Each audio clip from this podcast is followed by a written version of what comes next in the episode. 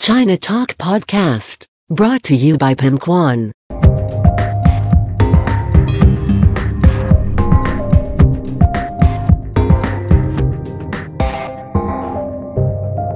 Catch up with the world. Catch up with China with China Talk Podcast.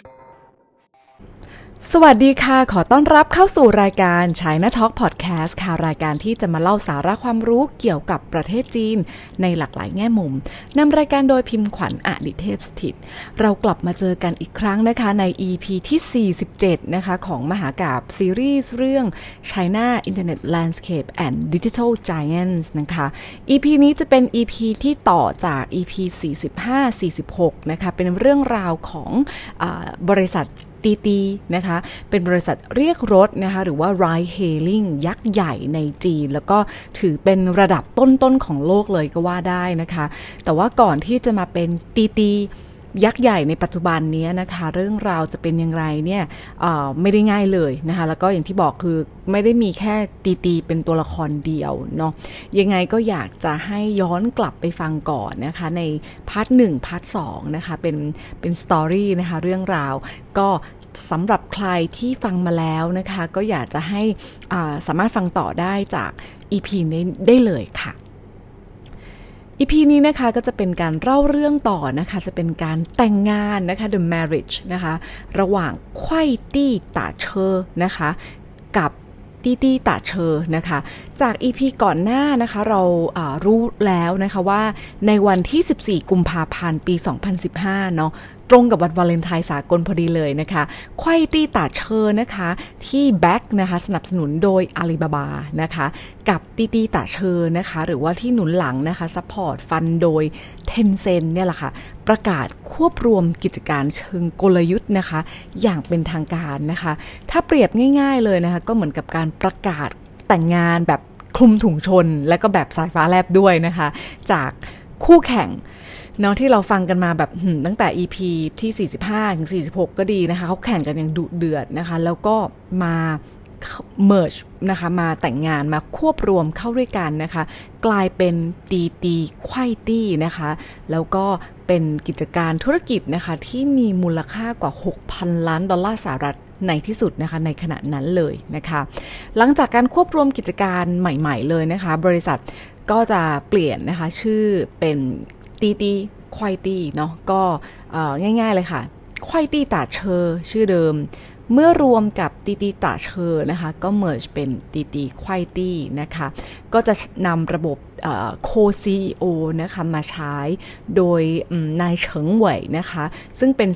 CEO ของ ตีตีตาเชอ แล้วก็หลุยชวนเหวยนะคะ CEO ของควายตีตาเชอ ก็จะทำหน้าที่เป็น CEO ร่วมนะคะหรือว่าโค CEO นั่นเองค่ะ ในเวลาเดียวกันนะคะหลิวฉิงนะคะซึ่งก็เพิ่งดำรงตำแหน่งของอประธานของตีตีได้เพียงตำได้เพียงแบบ 10 วันนะคะ เขาก็ได้กลายเป็นประธานคนเดียวของบริษัทใหม่นะคะ ที่ถูกควบรวมกิจการไปนะคะ ที่ชื่อว่าตีตีควายตี้ไปโดยปริยายนะคะ ต้องบอกนะคะว่าการควบรวมกิจการในครั้งนี้นะคะ ใช้เวลาเพียง 22 วันเท่านั้นนะคะ ตั้งแต่การเริ่มต้นเจรจาจนถึงสิ้นสุดข้อตกลงนะคะของการควบรวมกิจการของทั้งสองฝ่ายนะคะ ซึ่งภายในนะคะเขาเรียกโครงการนี้ว่าเป็นโครงการวันวาเลนไทน์นะคะหรือว่าชิงเหรินเจียเซียงมู่นะคะเป็นธรรมดาแน่นอนค่ะว่าหลายคนนะคะก็จะตั้งคำถามนะคะแล้วก็สงสัยว่าเอ๊ะ ทำไมถึงเลือกที่จะควบรวมแทนที่จะแข่งขันต่อไปนะคะ ซึ่งก็มีหลากหลายเสียงจากนักวิเคราะห์ในวงการออกมาพูดถึงในหลากหลายเหตุผลอย่างกว้างขวางเลยนะคะ ไม่ว่าจะเป็นหนึ่งเอ๊ะ อาจจะเป็นนักลงทุนรายใหญ่ที่หนุนหลังอย่างอาลีบาบาและก็เทนเซนเนี่ย เริ่มสูญเสียความเชื่อมั่นต่อธุรกิจรายเฮลิ่งนี้หรือเปล่า หรือ 2 ทั้งคู่นะคะกำลังจะเผชิญ เผชิญกับแรงกดดันของการแข่งขันที่รุนแรงเกินไปนะคะ เพราะต้องบอกเลยนะคะว่าจริง ๆ แล้วอะค่ะ ในภูมิทัศน์ของเรื่องนี้นะคะของเรื่อง ride hailing นี้นะคะ ซึ่งเดี๋ยวจะเล่าใน EP ต่อไปนะคะ ซึ่งต้องบอกว่ามันเป็นเรื่องราวที่ต่อเนื่องแล้วก็ค่อนข้างน่าสนใจจริง ๆ นะคะ เพราะว่ามีการเข้ามาของบริษัทต่างชาติยักษ์ใหญ่ ถ้าหลายคนน่าจะรู้กันอยู่แล้วแหละ ถ้ารายเฮลิ่งยักษ์ใหญ่ต่างชาติก็คือ Uber นั่นเองนะคะ คือ Uber นะคะภาษาจีนนะคะใช้คำว่าโยปูนะคะเข้ามาบุกในแดนมังกรในช่วงปีกุมภาพันธ์วันวาเลนไทน์เหมือนกันนะคะ ช่วงวาเลนไทน์ปี 2014 นะคะ นั่นก็ทำให้เขารู้สึกว่าเฮ้ยต่างชาติก็เข้ามาแล้ว เอ๊ะ เราจะยังแข่งขันต่อไปหรือเปล่านะคะอะอันนี้ก็คืออีกเรื่องหนึ่งนะคะอะนั่นนะคะหมายความว่าไม่เพียงแต่ไข้ตี้ จะแข่งขันกัน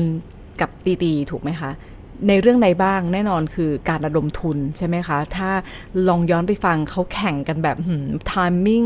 เวลาก็ใกล้เคียงกันนะคะ ระดมทุนในเม็ดเงินที่ก็ค่อนข้างสูสีกันเช่นเดียวกันนะคะ มาเผาเงินใช่ไหมคะในสงครามซับซิดีนะคะหรือว่าสงครามเงินอุดหนุนนะคะ กันอย่างรุนแรงมากนะคะ แล้วยังไม่ได้บอกนะคะว่าจริงๆมีผู้เล่นนะคะหรือว่า competitors รายใหม่จากในประเทศ เยอะมากๆนะคะ แล้วก็ตลอดเวลาเข้ามาเรื่อย ๆ นะคะ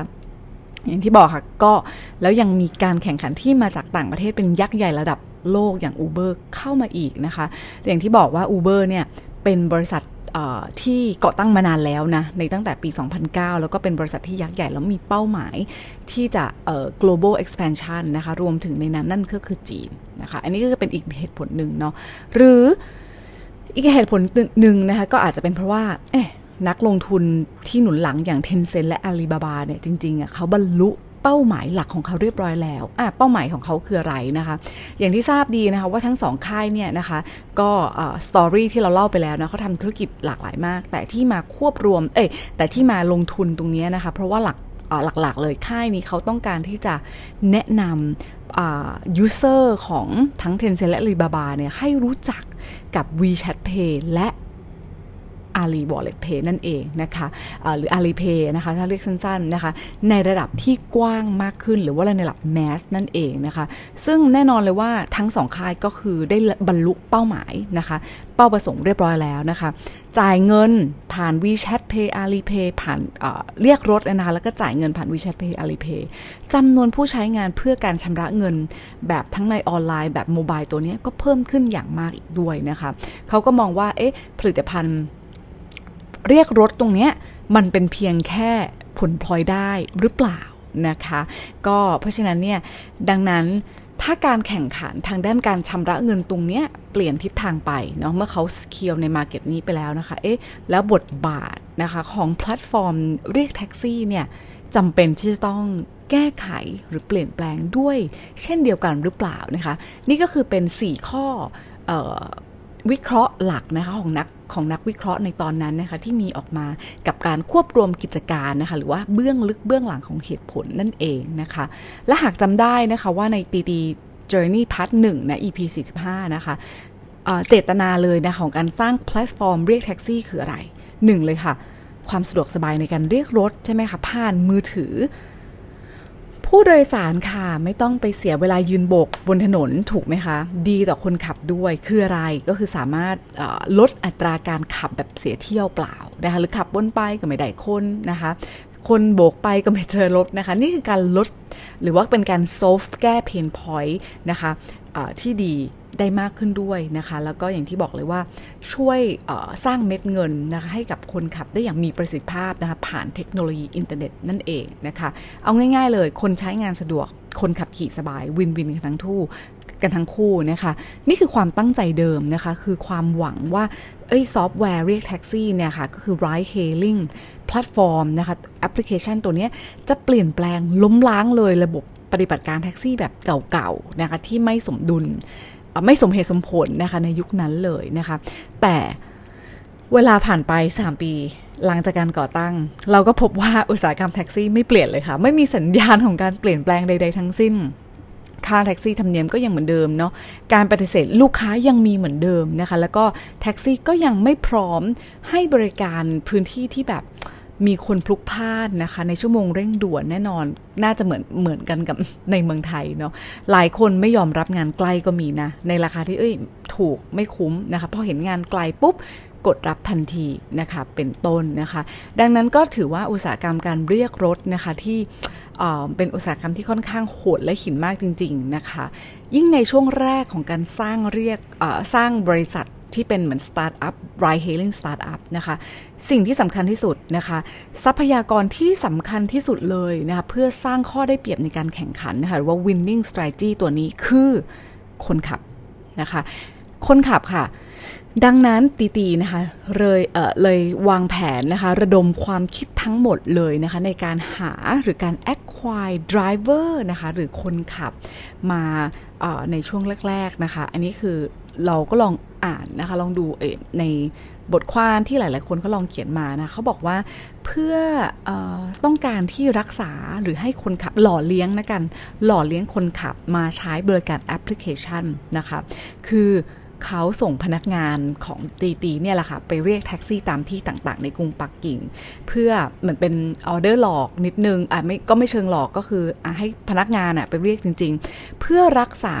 ความสนใจของคนขับ แน่นอนคนขับก็ต้องเห็นว่าเอ้ย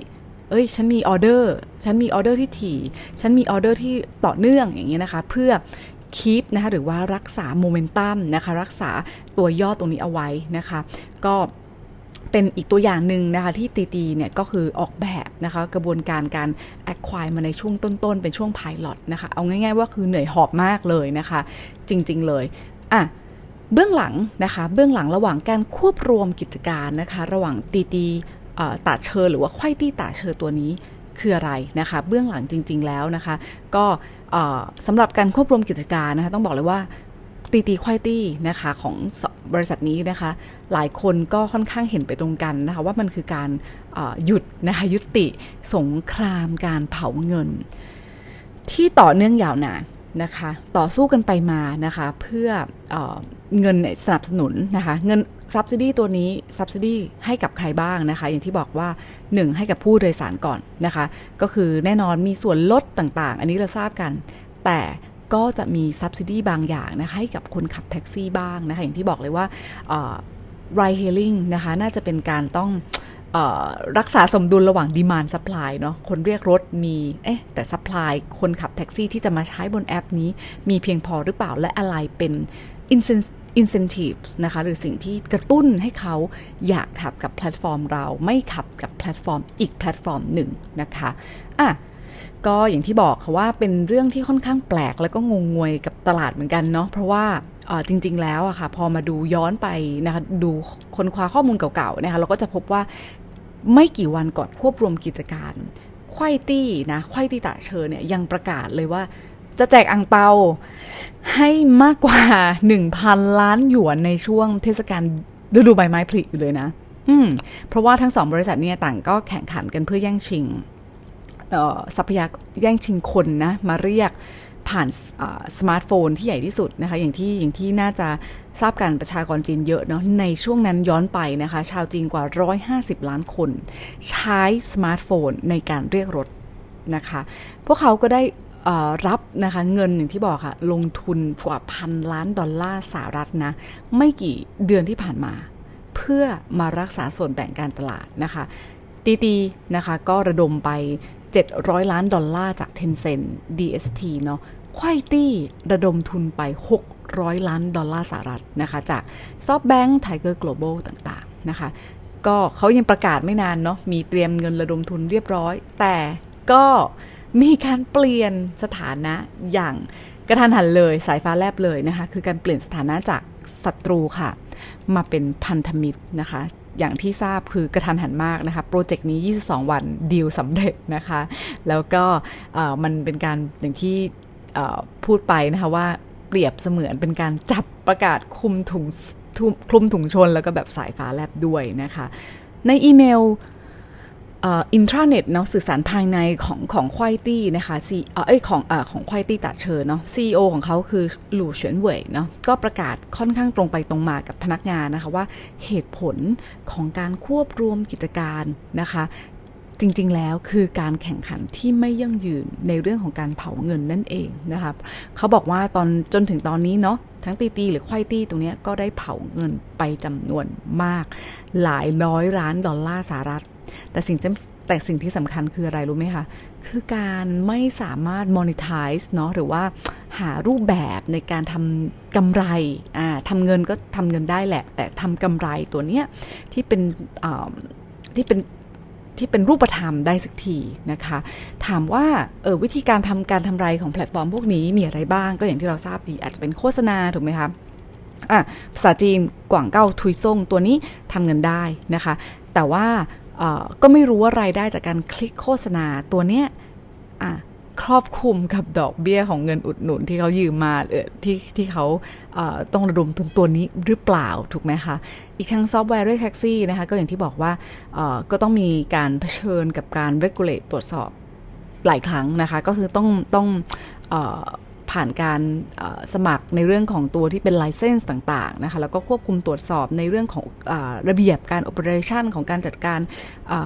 แบบท้องถิ่นอีกต่างหากด้วยนะคะ นักวิเคราะห์หลายฝ่ายก็เลยมองว่าการควบรวมกิจการระหว่างตีดี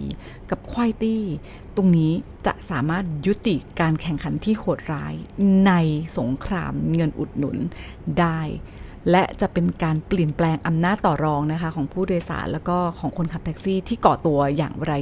ยาวนานง่าย ๆเลยค่ะ เราได้รับซับซิดคูปองเยอะเนาะแค่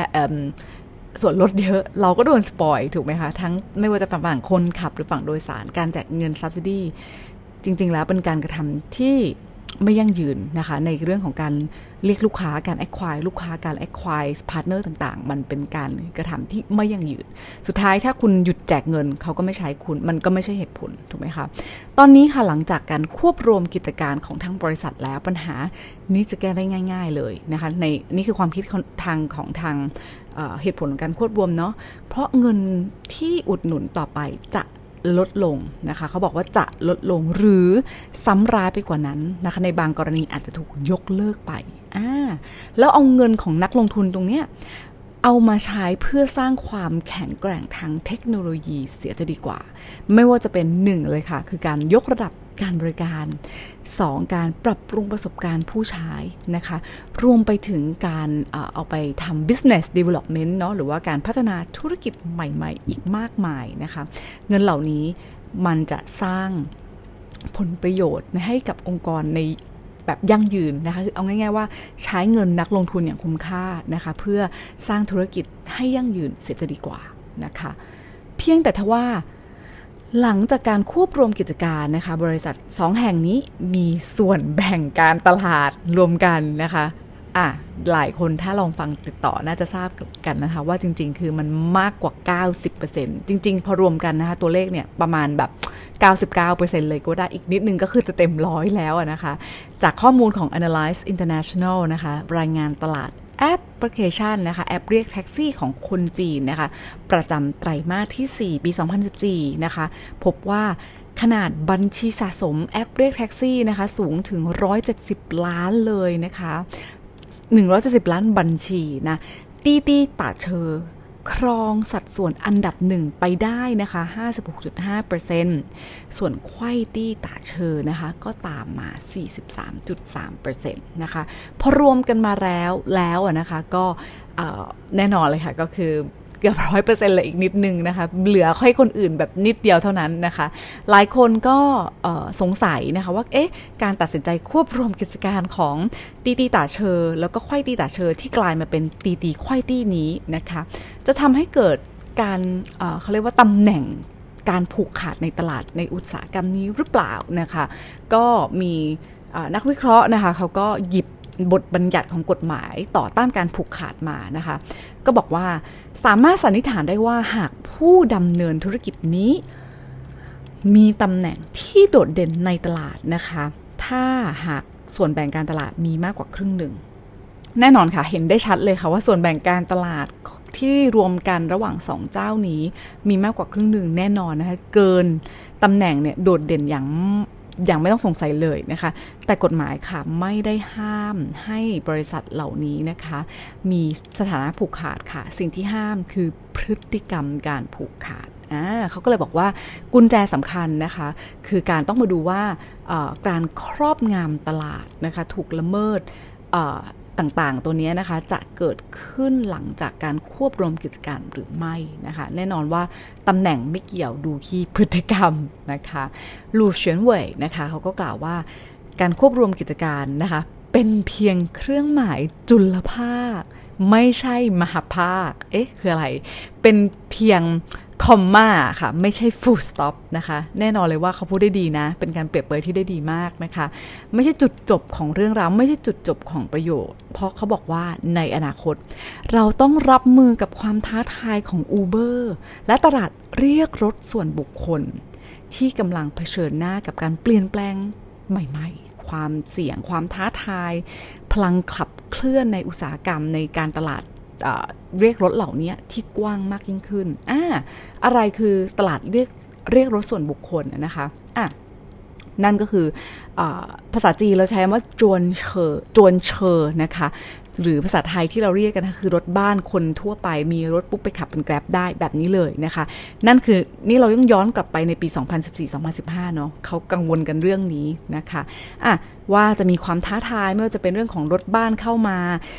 บริการ service อื่นๆ ไม่ว่าจะเป็น carpool ใช่ไหมคะ แชร์รถร่วมกันที่มีที่ทางเดียวกันแล้วปุ๊บอะก็แชร์ถนนร่วมกันไป รวมถึง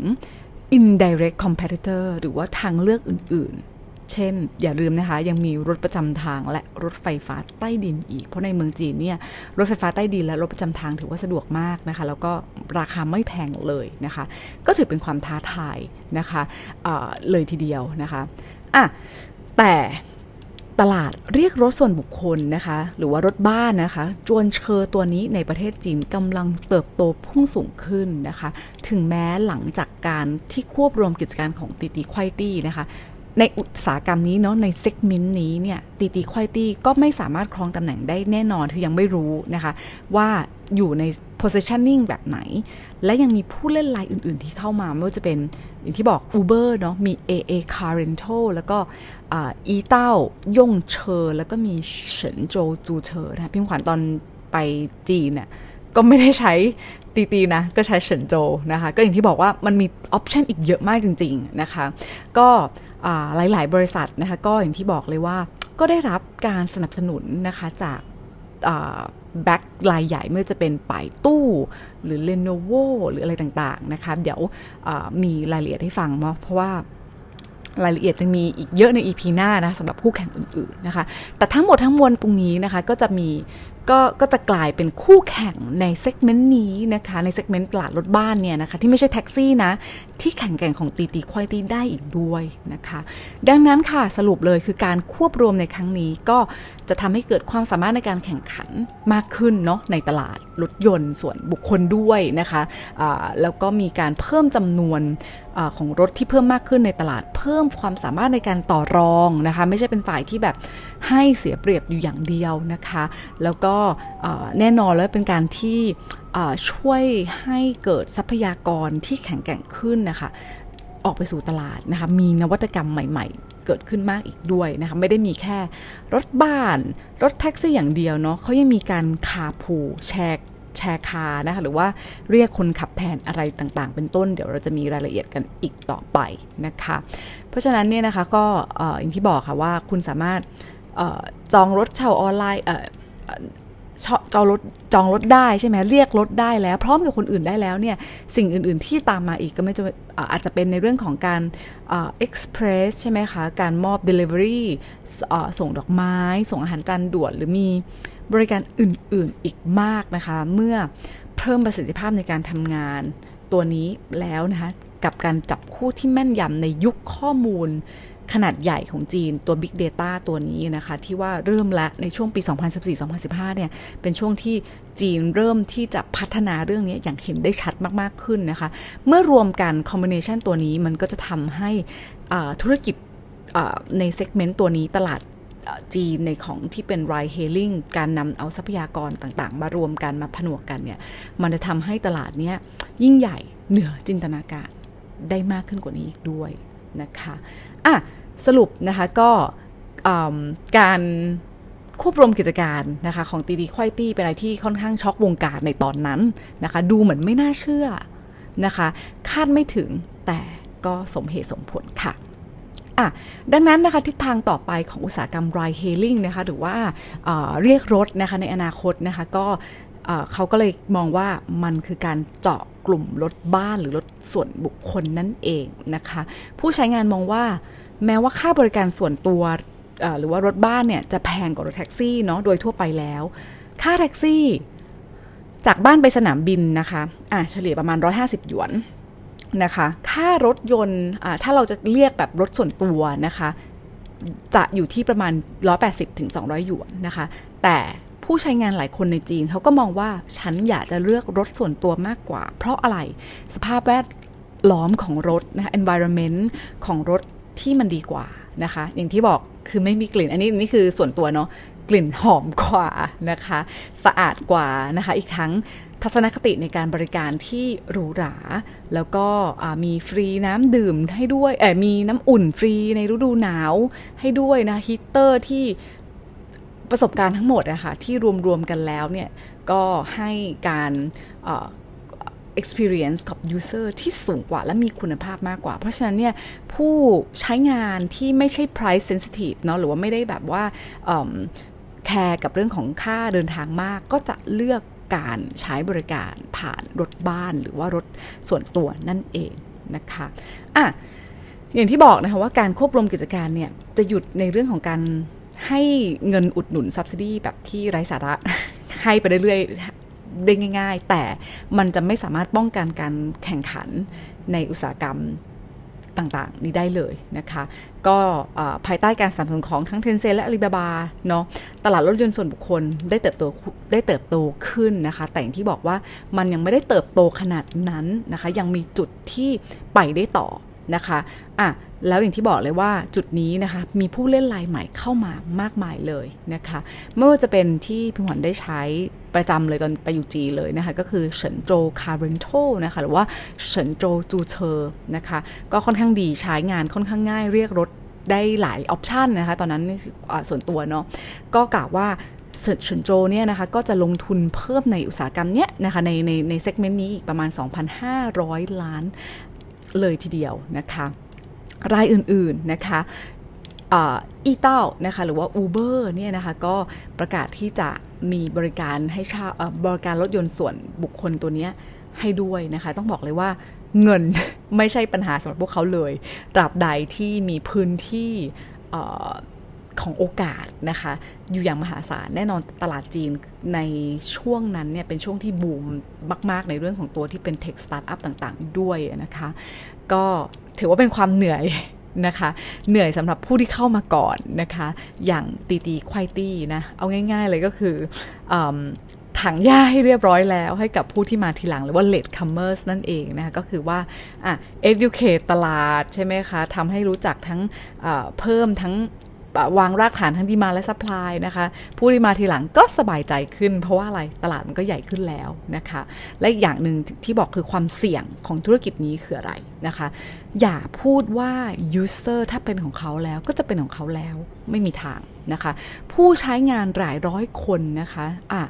หลายร้อยล้านคนนะคะ ใช้เวลาไม่นานเลยค่ะในการย้ายค่าย ตราบใดที่ อีกฝั่งหนึ่งให้บริการดีกว่าถูกกว่านะคะ หรือว่ามี value ใด ๆ ก็ตาม ให้มากกว่านั่นเองค่ะ เรื่องราวของตีตีนะคะตีตีควายตี้ตรงนี้นะคะ ยังไม่จบในยุคนี้นะคะยังไม่จบใน EP นี้นะคะ ต้องติดตามต่อใน EP หน้านะคะ รับรองว่าสนุกนะคะ แล้วก็น่าสนใจมากๆ เพราะว่ามันเป็นเรื่องราวของการ ต่อสู้นะคะการแข่งขันทั้งภายในประเทศและภายนอกประเทศด้วยเช่นเดียวกันนะคะ ต้องขอขอบคุณมาก ๆ นะคะสำหรับการติดตามรับฟังนะคะ หากชอบเนื้อหาสาระความรู้แบบนี้นะคะ รบกวนนะคะ ช่วยกด subscribe follow กดแชร์นะคะ หรือว่าเขียนคอมเมนต์มาให้กำลังใจนะคะ ในการผลิตข่าวสารเนื้อหาสาระด้วยนะคะ เพราะว่าเรื่องเมืองจีนจะไม่ใช่เรื่องไกลตัวอีกต่อไปค่ะ สามารถรับฟัง Channel Talk Podcast ได้ทุกช่องทางเลยนะคะ ไม่ว่าจะเป็น Apple Podcast Spotify Podbean Castbox b l o g d i t นะคะ หรือว่าเพจใน Facebook นะคะ ก็สำหรับวันนี้นะคะ สวัสดีค่ะ